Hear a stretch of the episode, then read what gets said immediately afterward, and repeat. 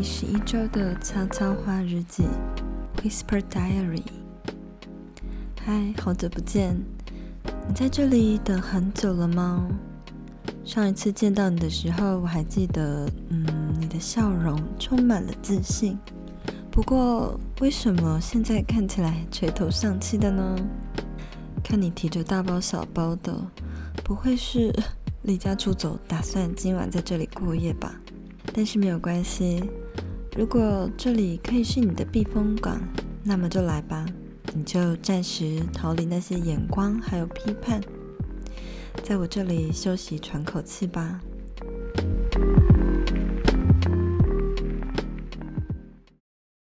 今天呢是十月二十四号，那现在是凌晨三点十九分，距离上一次录悄悄话。嗯，刚刚发现竟然已经是两个月前的事情了。那其实我想要老实的跟你们说，啊、没有录悄悄话，原因是因为我自己工作很忙，这几个月啊，我就是忙马不停蹄的，忙的要死。不管是咨询啊、讲座啊，还有各种线下活动，然后加上现在又在写书。就是其实我的工作真的很忙很忙，然后几乎没有停下来过。但虽然看起来就是我一直不断的很忙，然后很多工作，然后一直往前冲，可是其实我自己的心里知道，我自己正在卡关。那卡什么关呢？就是我现在感觉是处在于一个创作的停滞期。嗯。那其实要说出这句话来，我也是提起蛮大勇气。可是我觉得，呃，也不能这样一直闷在心里，因为身为创作者的顾问呢、又或者是大家的老师，就当然无形中这个身份也给了我自己蛮大的压力，好像不能够做得不好，或者是说不能够消极。然后再加上当自己开始在社群上有一点点话语权。那大家呢就会开始以我的意见为标准，所以嗯，每一次在社群上说话，或者是说在回答大家的问题，都变得要更加的小心翼翼。所以呢，也因为这样，我也变得开始会有一点压抑自己。对，那今天突然的录悄悄话呢，就只是因为我觉得我应该要。正视这个问题，然后要来跟自己说说话，也跟你们说说话，否则真的再闷下去，我可能 就会闷坏。那其实我从以前就一直是一个蛮容易心想事成的人啦，而且通常都是想好的会实现好的，就是不太会预设立场说做这件事情会有不好的结果，因为我通常做事情都是会预设它会有好的结果。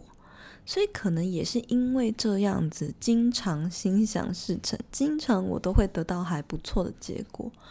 所以如果只要这件事情有一点点那个方向是偏离我原先预想的那个好结果，就是它没有那么满分的时候，没有往我想要方向去的时候，我的失落感可能比一般人还要更大。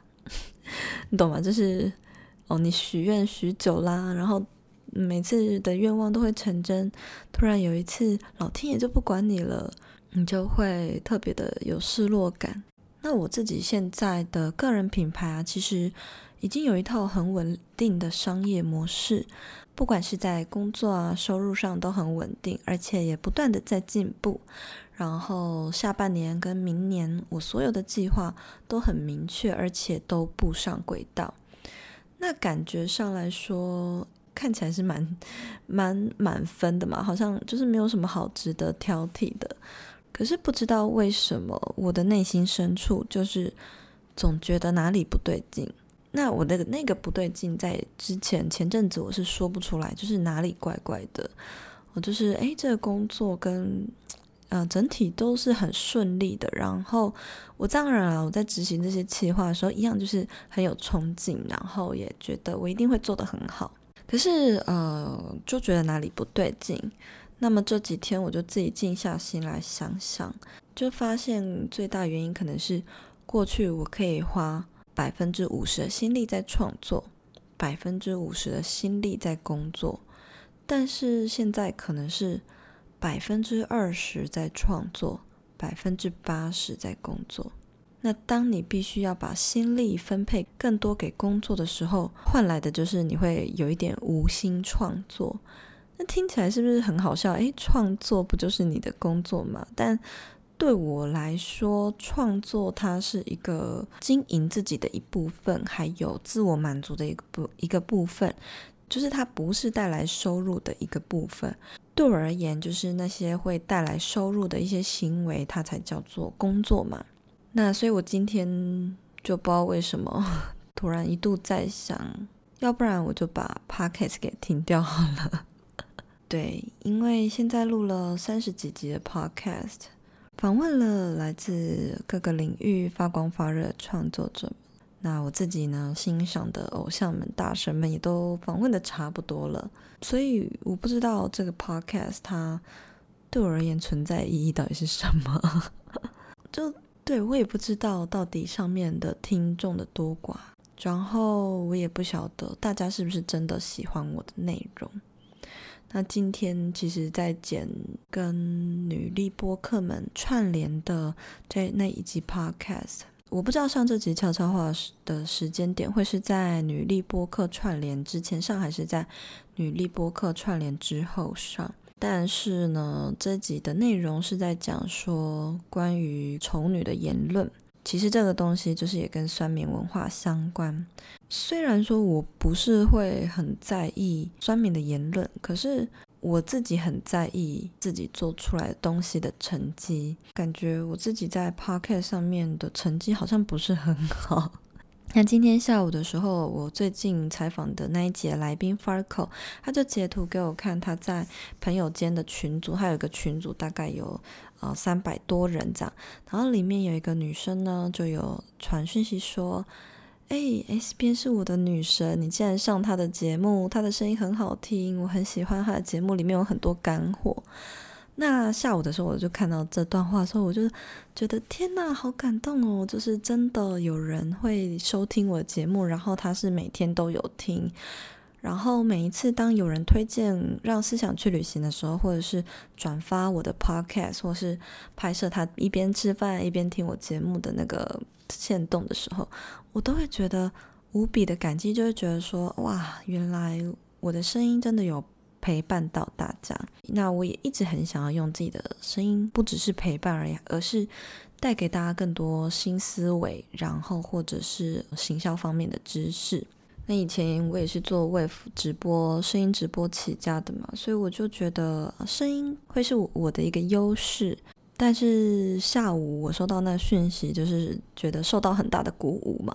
可是不知道为什么，我每次只要打开 Apple Podcast，然后看到啊。对，还是会蛮介意那个评分的。我就是一个觉得自己做每件事情应该都要做到 满分的人，所以其实这个分数是不如我预期的。那我今天就真的在想说，要不然我就真的把 Podcast 停掉好了。就又在想说，那我要去哪？我要去做 YouTube 吗？然后还是我继续在 Instagram 上就好了呢？还是应该要怎么样呢？突然间就是在做 podcast 这件事情上有一点点的迷惘，因为它不像是 Instagram 一样可以立刻的看到你的成绩，可以立刻的检视你自己做的怎么样。然后加上我也看不到你们嘛，就虽然说有很多人说喜欢我的节目，喜欢我的内容。可是实际上，整体节目的分数并不是我预期的那么好。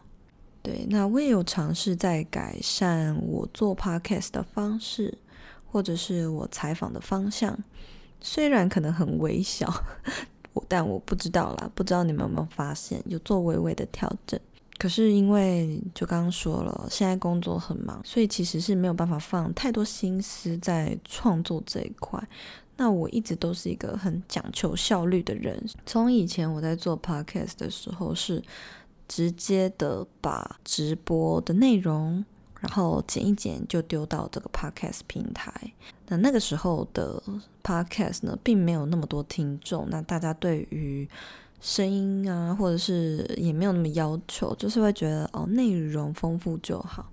不过我觉得现在 Podcast 生态开始也变得跟 YouTube 有一点像，YouTube 会要求可能画面的画质，然后特效怎么样的。那其实现在 Pocket 上面随着流量越来越大，听众越来越多，好的节目也越来越多的时候。大家对于这个整体的质量也会非常的要求，它也已经不再像是我们一开始说的那样哦，它可以比 YouTube 制作的更快。所以其实我每一次在出访纲啊，然后跟来宾对东西，然后录制，然后再加上呃剪辑，虽然剪辑现在有请。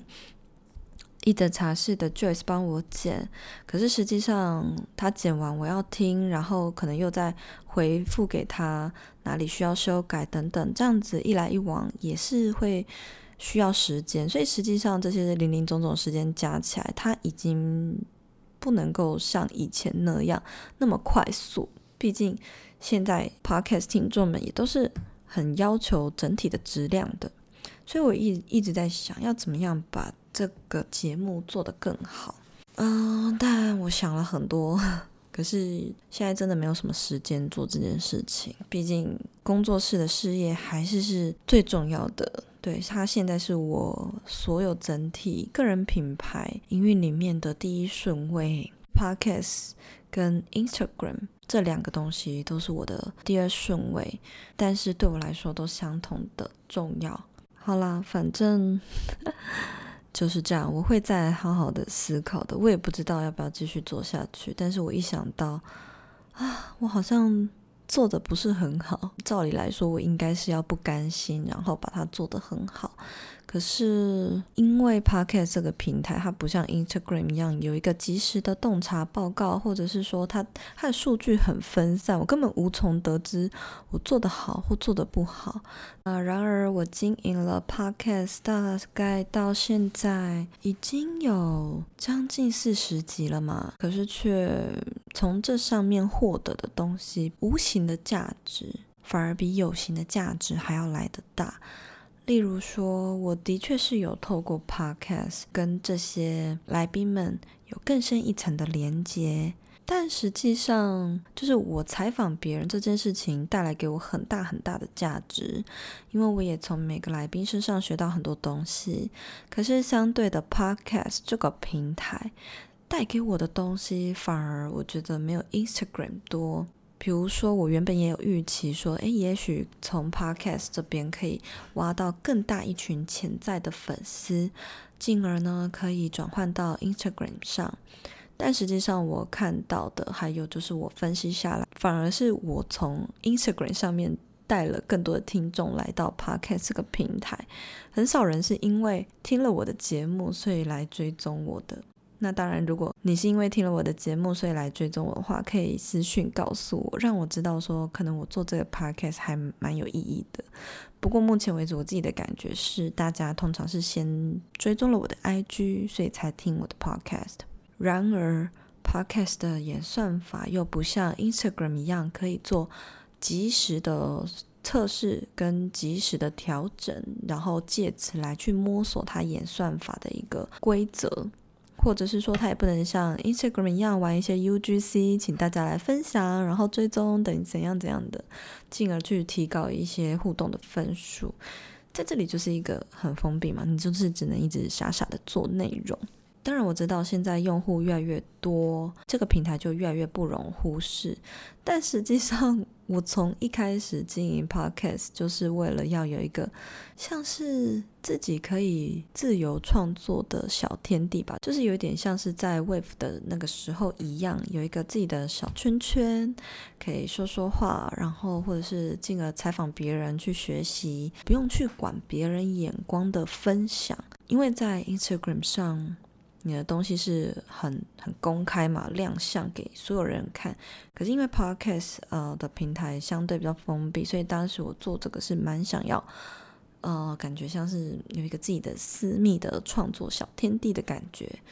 但现在随着人越来越多，好像那个私密感也没了，大家也会开始来评分你的内容怎么样啊，你做的怎么样啊？好了，今天就让我任性一下吧，然后就跟你们说一下这个心情。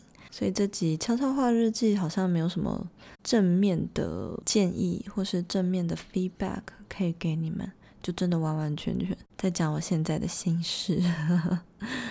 然后加上现在又在写书嘛，所以其实压力也是蛮大的。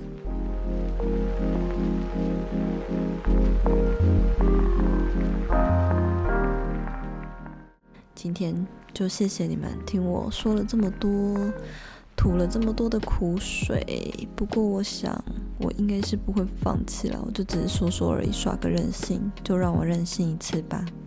好啦。那现在是三点四十分，不知不觉讲了这么久，我就先继续来去写书喽。我保证下一次见到你的时候，我会带着满满的动力来跟你说话的。那就这样喽，拜拜。